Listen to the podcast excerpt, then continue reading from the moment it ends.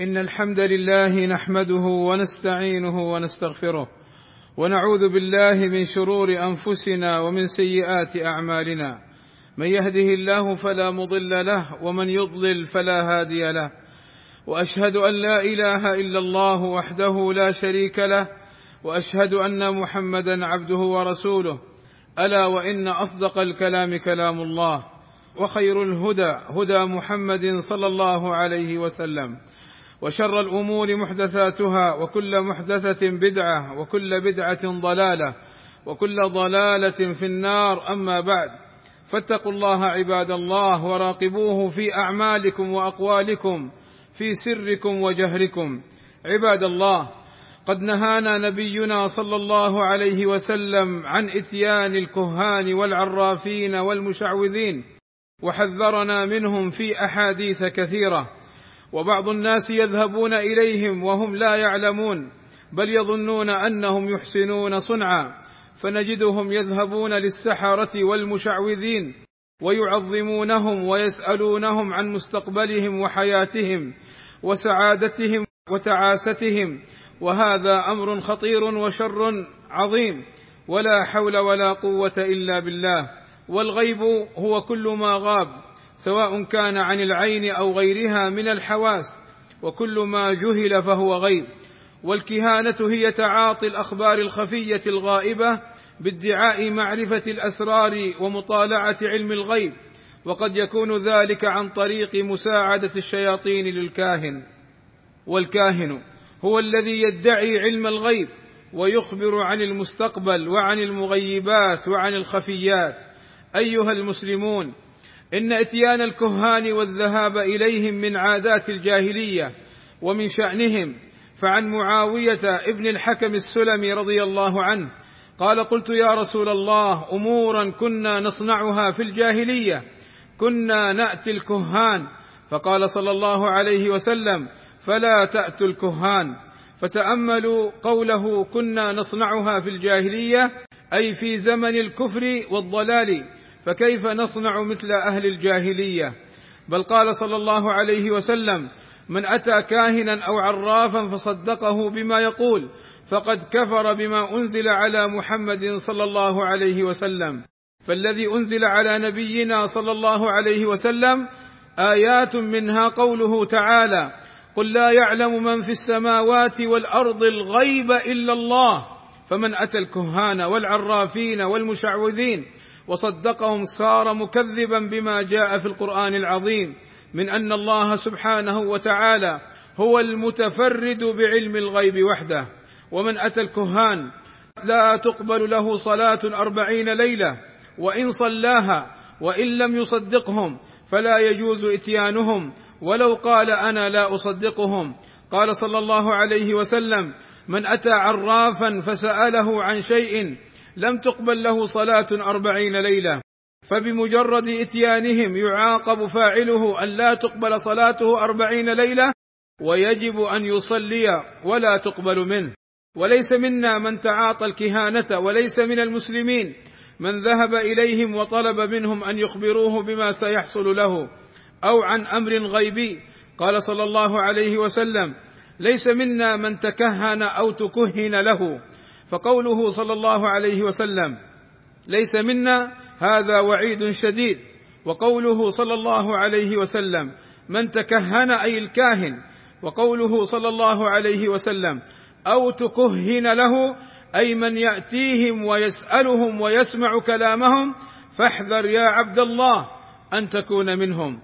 ولا يجوز إعطاء الكهان والمشعوذين شيئا من المال. لأن النبي صلى الله عليه وسلم نهى عن حلوان الكاهن وحلوان الكاهن ما يعطى على أن يتكهن. والكاهن كل من يدعي معرفة الغيب سواء كان عن طريق وليه من الجن الذي يسترق السمع من السماء أو كان يعتمد على الظن والتخمين والحدث بأن يزعم أنه يعرف الأمور بمقدمات وأسباب. أو كان ممن يخط على الأرض أو يضرب بالحصى أو يضرب على الرمل أو يقرأ الفنجان أو يقرأ الكف أو يقرأ الفنجان كاهن أو يقرأ الكف كاهن أو كان منجما. يعتقد أن النجوم لها تأثير في حياة الإنسان والناس. أو كان ممن يستخدم الحروف الأبجدية مع الأعداد. كل هؤلاء يطلق عليهم كهان ومشعوذون ومعرفون ولا يجوز إتيانهم ويحرم إتيانهم ومن أتاهم وإن لم يصدقهم لا تقبل له صلاة أربعين ليلة. أسأل الله أن يوفقني وإياكم لما يحبه ويرضاه وأن يغفر لنا الذنوب والآثام. إنه سميع مجيب. الحمد لله رب العالمين والصلاة والسلام على المبعوث رحمة للعالمين. وعلى آله وصحبه أجمعين. يردد بعض الناس كلمة يظنونها حقا وهي باطل من القول ألا وهي أن هؤلاء الكهان والعرافين والمنجمين والمشعوذين يخبرونهم بأمور وتقع كما يقولون ويستدلون بهذا الأمر أي على وقوع ما أخبر به هؤلاء الكهان والمشعوذون يستدلون بهذا الأمر على أن هؤلاء المشعوذين صادقون. وليس الأمر كما يظنون كما بينه النبي صلى الله عليه وسلم. حين سئل عن هذا الكلام بعينه فعن أم المؤمنين عائشة رضي الله عنها وأرضاها قالت سأل أناس رسول الله صلى الله عليه وسلم عن الكهان فقال صلى الله عليه وسلم لهم ليسوا بشيء. قالوا يا رسول الله فإنهم يحدثون أحيانا بالشيء يكون حقا. فقال صلى الله عليه وسلم تلك الكلمة من الحق يخطفها الجني فيقرها في أذن وليه قر الدجاجة فيخلطون فيها أكثر من مائه كذبة. فقوله صلى الله عليه وسلم ليسوا بشيء أي أن الكهان كذبة فجرة ولا يعلمون الغيب وأن ما يقولونه باطل من القول لا صحة له. إلا الكلمة التي يسمعها الجني ويبلغها الكاهن ومع ذلك يكذب معها أكثر من مائه كذبة. فهؤلاء الكهان ليسوا بشيء فليسوا بأولياء الله وليست لهم كرامة. والعامة قد تسميهم السيد أو الولي. هؤلاء فجرة أعداء الله. كما يظنه بعض من يجهل حالهم فمن ادعى الولاية واستدل عليها بإخباره ببعض المغيبات فهو من أولياء الشيطان لا من أولياء الرحمن.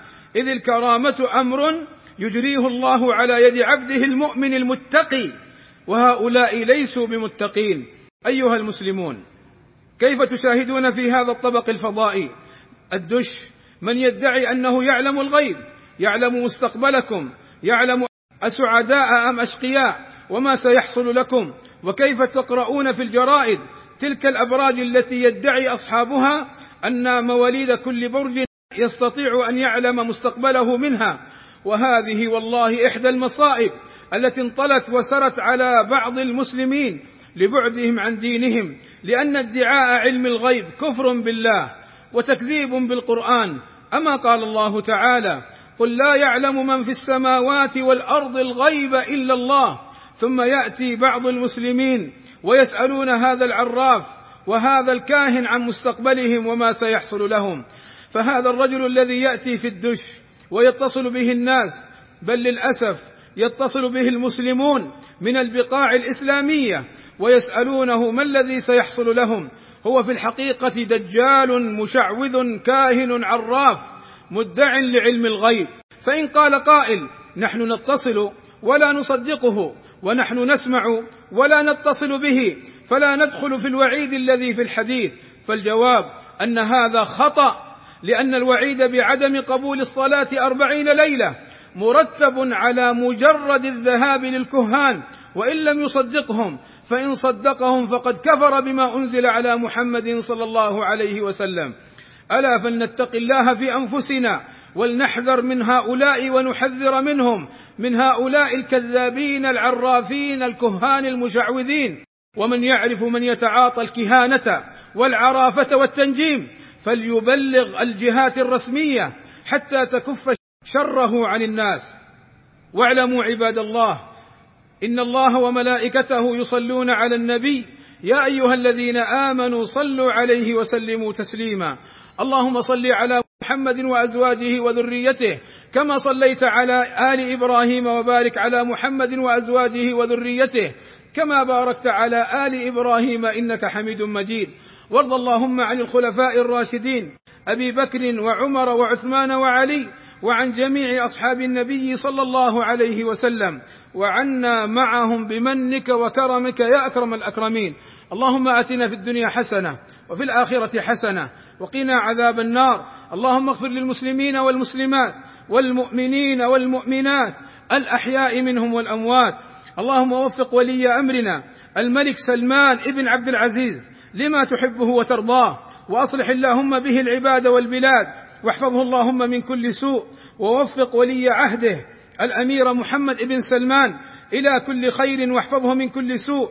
اللهم أيدهما بتأييدك ووفقهما بتوفيقك وأعز بهما الإسلام والمسلمين وصلى الله وسلم على نبينا محمد وعلى آله وصحبه أجمعين والحمد لله رب العالمين.